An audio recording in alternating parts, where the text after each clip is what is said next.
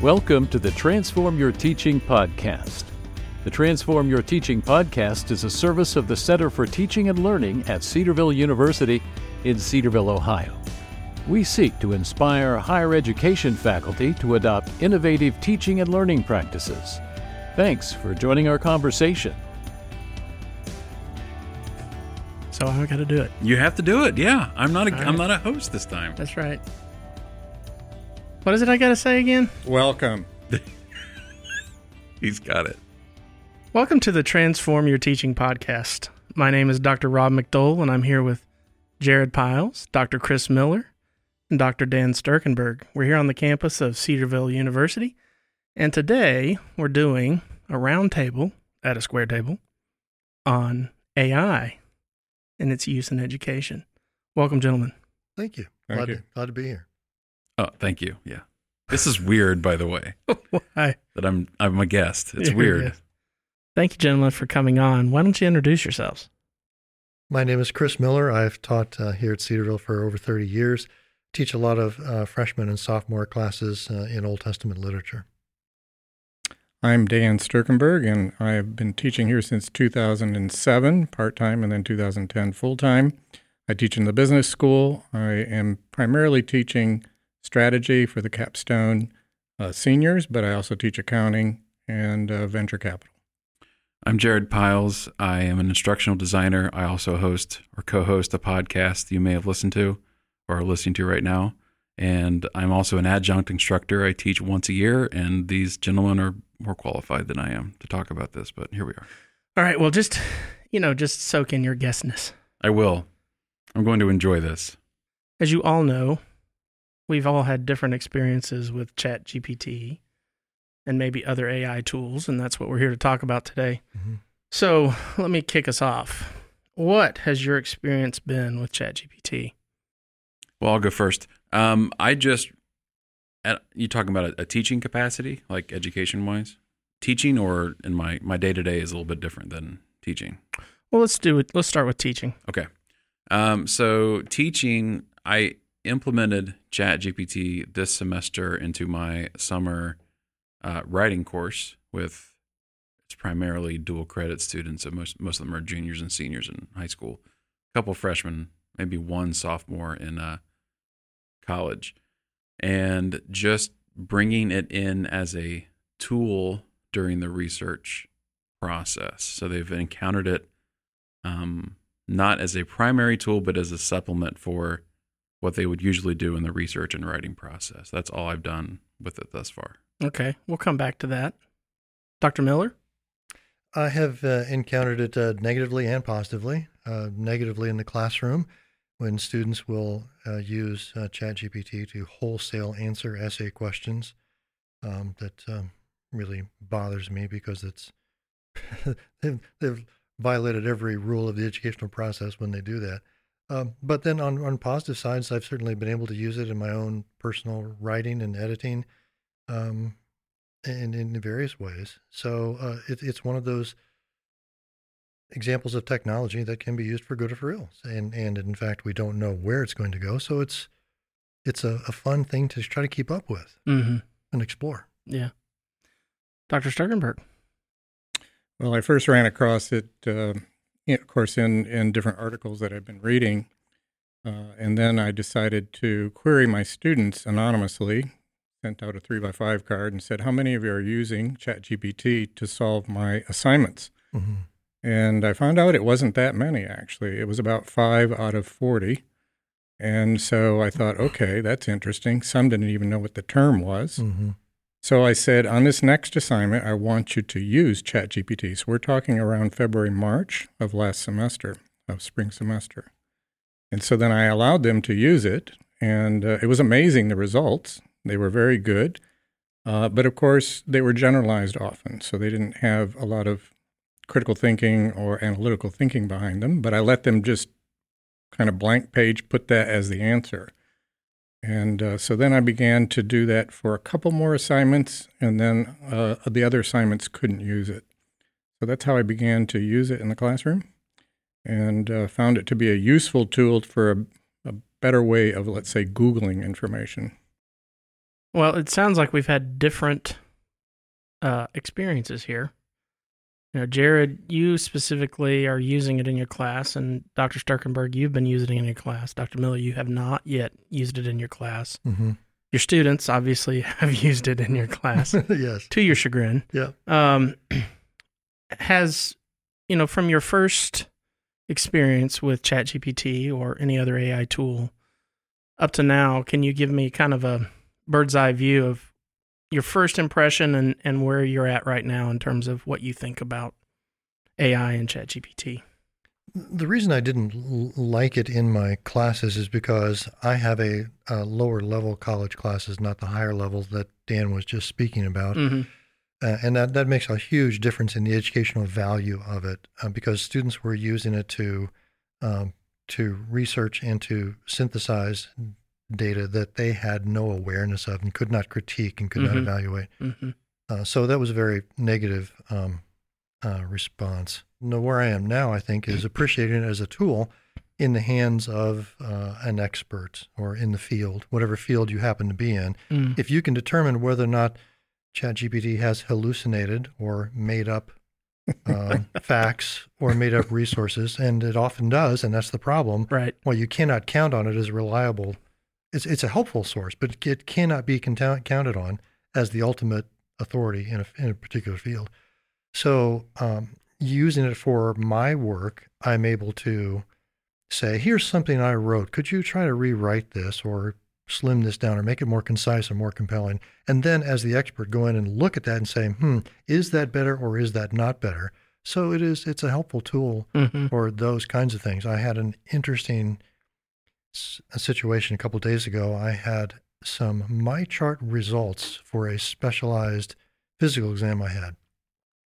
I looked at the results in MyChart, couldn't make heads or tails of them, sent them to my brother who's an MD, who said, That doesn't make any sense to me. I can't figure out what that's about. I sent it to ChatGPT and it came back with the most beautiful bedside manner analysis of that material I'd seen or he'd seen. Today I go to my specialist, I want to give that to him and say, Is this good analysis or is it not? But I can't wait to find out what Well, he says. well, what did your brother say? My brother, well, he's, he said that's not exactly my field in radiology. He was in gastroenterology. He said, but I still don't understand some of those medical terms. Oh, okay. Wow. Well, I'd be curious to know what happened. The explanation, however, was stupendous, even in his opinion. Again, not being quite the expert in that field, he couldn't verify it, but he said that sounds very plausible. Okay. At least the style and the tone of it was spot on. Is that, what, you, is that what you're saying? Well, the definition, the explanations, it was as though a doctor had sat down with you and Mm. explained this in lay terms. Yeah. So was That's this just to be clear for our audience? Was Mhm. this Chat GPT 3.5 or was this Chat GPT 4? No, no, I wouldn't trust anything but four. ah, there we go.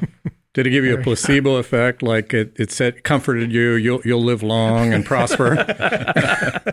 That's the worry. It, it- it did, it did come along and say, uh, this is nothing to worry about in that, that sort of language. Wow. But, but again, I'll, I'll let you know when I talk to my uh, the Your specialist in the field. Yeah. Wow. Looking forward to that. So I'm I'm kind of along the same lines as as Dr. Miller when it comes to impressions of it and how it's changed. Um, my impression of it's different than it was when I first started. Um, not necessarily better or worse. I'm more cautious with its usage. Um, I've been burned several times on it, like you said, hallucinating. hmm Um, Any good examples? I have a great example. So I had it generate annotated bibliography. This was 3.5. This is before 4.0 came out. I had it generate some an annotated bibliography on a topic that I was um, researching, and it gave me, you know, citations, hmm uh, descriptions, everything else. hmm And I was like, wow, these are really good. And as an any good researcher, I went and then checked and saw these are all fake. hmm where the author the author might be real, the journal might be real, but the title and the volume and everything of the issue was completely wrong. There's always an element of truth, but it's always wrapped in a huge lie. hmm So hmm I after the sixth or seventh source, I was like, what's going on here? So I asked ChatGPT, hey, these are these are false. Why'd you give me false ones? And it said, in order to better answer your question, I gave you basically I said I gave you what you wanted to hear, Uh, even though it's fake. mm, So I was like, you realize this is just falsifying stuff, and I'm pretty sure at that point it just stopped responding to me. So Mhm. yeah. so I would say cautious. Cautious. Yeah. Okay. Dr. Sterkenburg, where are you at? Well, from February to today, I've learned about Course 4.0 from you. I also learned about add ons. And so those really changed things. I started to diagram things, uh, query it for diagrams, uh, database type diagrams I did for Dr. John Delano one day just to show him what it could do. They're very rudimentary, but they do give you a starting point. Mm. I also asked it to, I took last semester an executive summary from one of my students for a deliverable. I popped it in there. I said, please grade it on grammar and on uh, ana- analytical content. And it came back boom, boom, boom, boom, all this analytical things it should have improved on, some attaboys, and then some grammar issues, and then gave it a B. plus. Mm. How close was it to what you actually gave it? It was pretty close, actually, uh, although I had pointed out a lot of different areas that I wanted it improved in. So uh, it's really just a starting point, and I don't think I'll be using it for grading, but I could be using it for double checking. Mm. Mhm. But I do like the idea of those add-ons. I, I finally realized you can only use three at a time, evidently, Mm-hmm. and uh, those were kind of cool, though, that I could go into the whole um, scholarly works and ask it to query something in there. So one of the things I did, I'll just give you what I just did recently, is I'm developing a course for spring semester right now, venture capital finance. So I asked it to create some outlines for me of Mm. what I should cover in different weeks. Of course, it popped that all out. Then I asked for the references of what it was doing, and unlike what you said, my references were all solid. These are books Mm. that I have on my shelf, and and that I could could look at and say, "Yep, that that makes sense. That makes sense." Mhm. Uh, and then I just kept asking it deeper and deeper questions. Now, on this, explore even deeper what sort of typical due diligence topics I should cover in my lectures. And then it would give me some results for that. So I really have been using it, uh, I think, a lot more than I imagined I would. Mhm. Okay. So it Mhm. sounds like a research assistant for you. It is, it is for developing that course, yes. Yeah. Mhm. Okay. It's the research assistant, but it's not the professor. Correct. Correct. Maybe in 10 years, but I'll be retired. Well, I, I know one thing that Jared and I have just consistently remarked on, and we did a little. Uh, we've we've started a new little series called Coffee Drops, where they're like ten minute little recordings that we make on things that interest us both, or we have something we go, oh, we need to talk about this now. You know, not wait a couple weeks or a month down the road to do recording on it. So we're just going to release those as they as they hit us. And one that we just did was on an article that we read, and and one of the things we just kept, you know, saying was that whatever you put into it's what you get out, but you need to have the knowledge. Something Mhm. like what you said, Dr. Miller. Mhm. You know, you, you really students need to know this stuff before they start messing with ChatGPT and Mhm. interacting with it to do analysis and synthesis because you don't know if it's actually right No. And you you need to you need to check you need to check so let's move on what do you think are the main challenges and opportunities for higher education institutions when thinking about or implementing ai tools like chatgpt I don't know the answer to all that question, but I can think of one at least.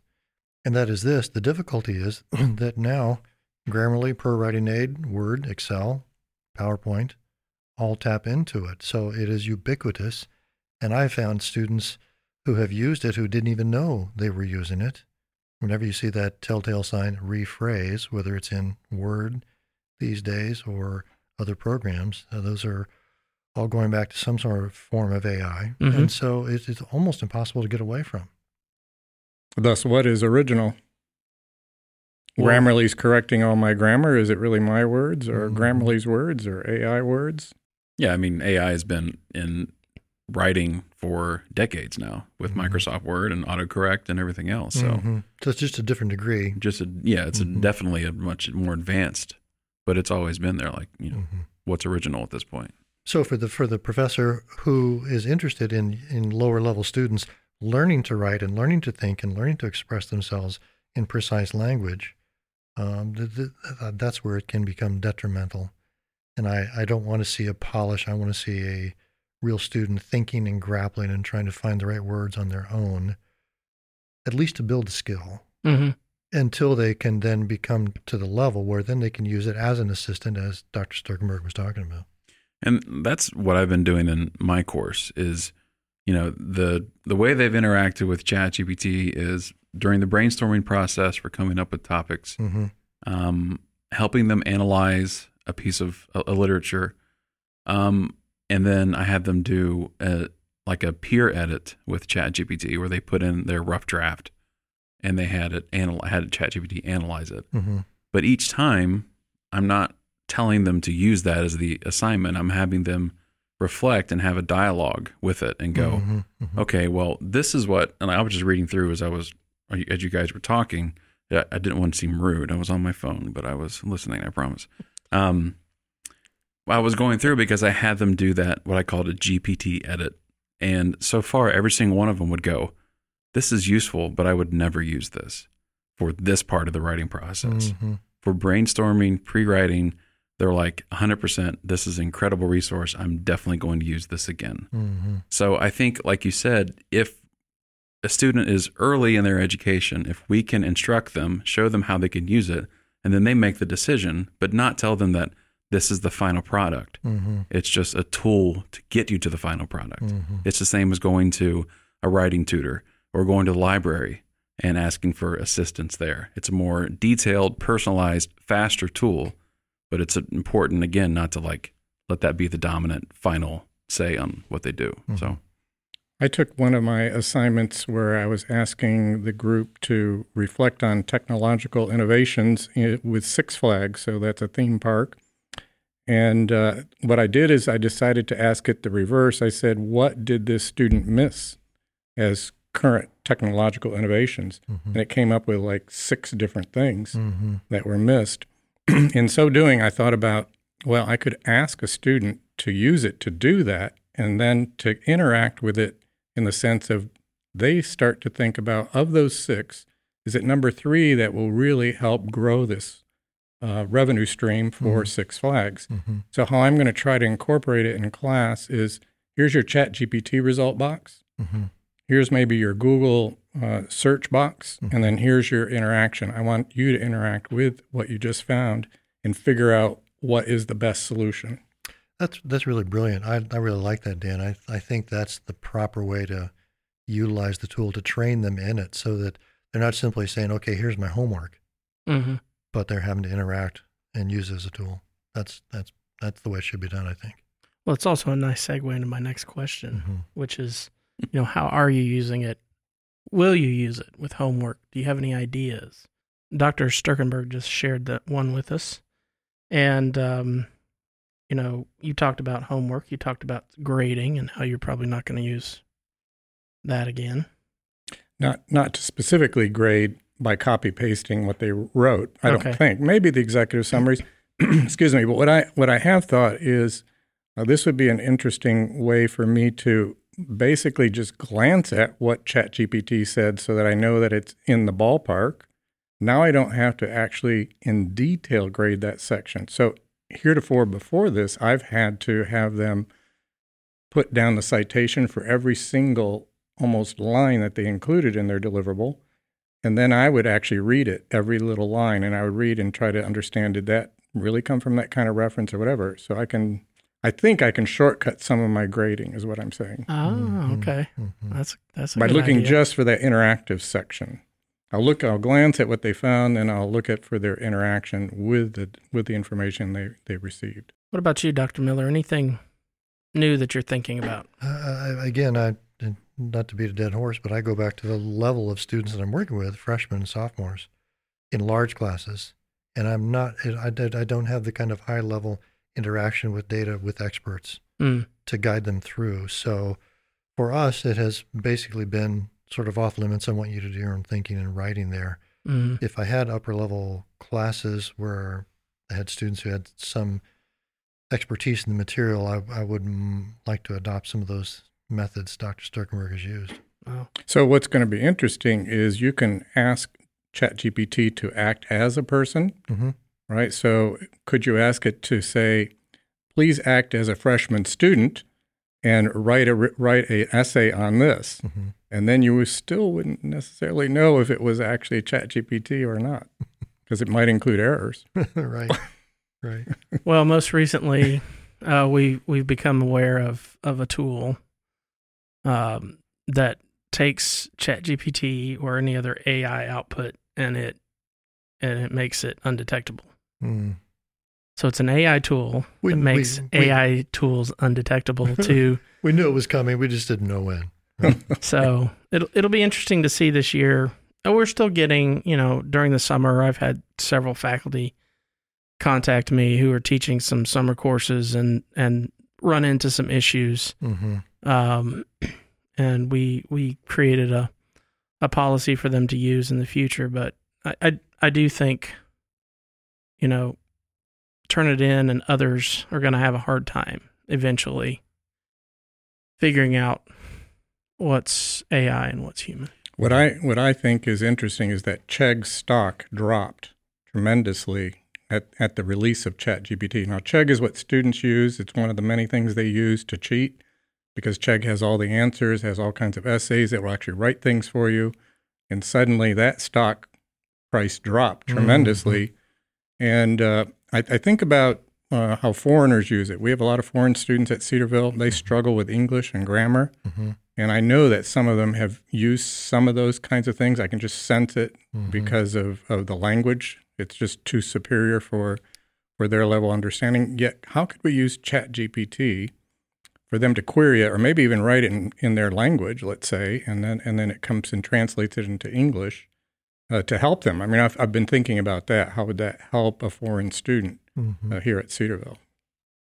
Yeah, there are many advantages to putting it into play for sure. It's just like we've said over and over again, and like you've said too, it's just a matter of knowing the level of students and knowing, instructing them on the correct ways of using ChatGPT and asking the right questions, using the right words, because Mhm.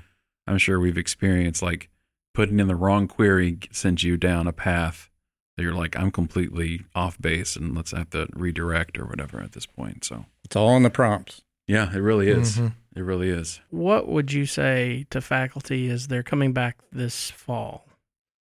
What would your advice be? How would you guide them if they ask you? Put all your homework through ChatGPT and see if the students are going to be using it. Okay.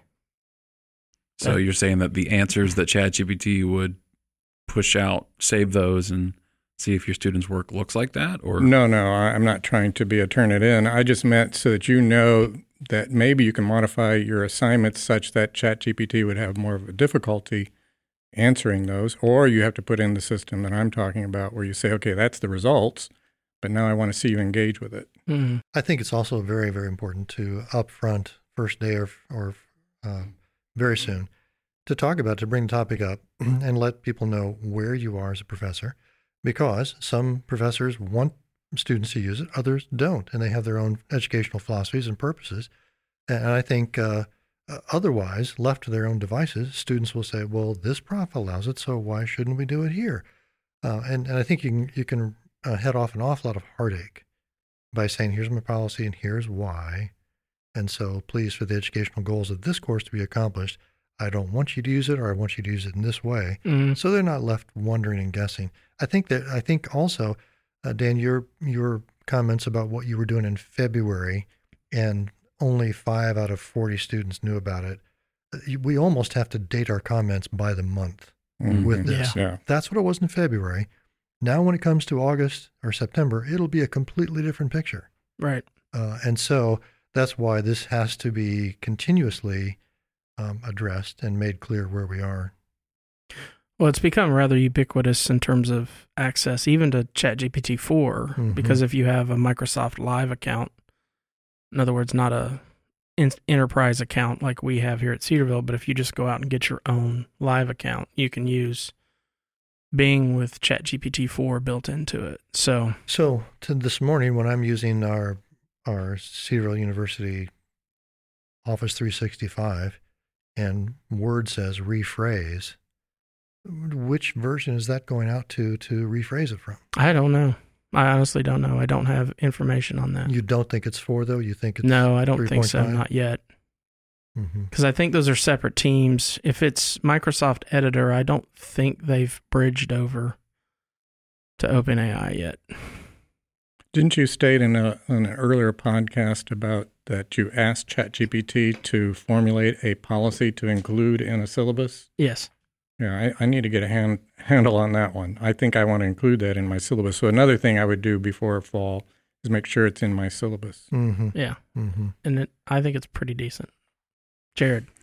So I agree, policy in place first day. That would be the number one advice I would give to a faculty member. However, I have an issue with not letting students use it, but having a professor use it. I have a big issue with that because I feel like it's like I can use it, but you can't. Well, yeah, but I can teach the class and they can't. There's a difference between the professor and the student. One is There was a expert in the fist bump that just happened between the two of them. That was really good. He has But- the answer key to everything. But do you see what I mean, though? I, I do. I see. I see. I see the logic on one level for sure, Oh, thanks. but N- uh, not the correct level, is no, that what you're no, saying? no, well, no. Well, no, on the palpable level, because Okay. that's exactly how students are going to think. Well, you use it. I've heard you talk about that, but you won't let us use it. And that's again why I say, when I tell the students why I'm not letting them use it, it's because I want to develop your skills. You've got to learn to write and express yourself carefully here. And besides that, you are not at the level of an expert to know whether or not this thing has made leaps in logic for you. And this is you know, this again is ultimately why in business applications this cannot be the final solution. Uh, I have a son son-in-law who works for international companies, and they've toyed with putting ChatGPT in for their customers, and they Mhm. determine at some point it will burn you. At some point it will kill you. It will give the exact wrong answer, and your customers who depend upon you for accurate information will get the wrong information, and it's your fault. That's the end of part one. Join us next week for part two. Thank you for joining us for this episode of the Transform Your Teaching podcast. Please subscribe or follow us on your preferred podcast platform. For more information, you can email us at ctlpodcast at cedarville.edu. Please consider subscribing to our blog, Focus, found at cedarville.edu forward slash focus blog.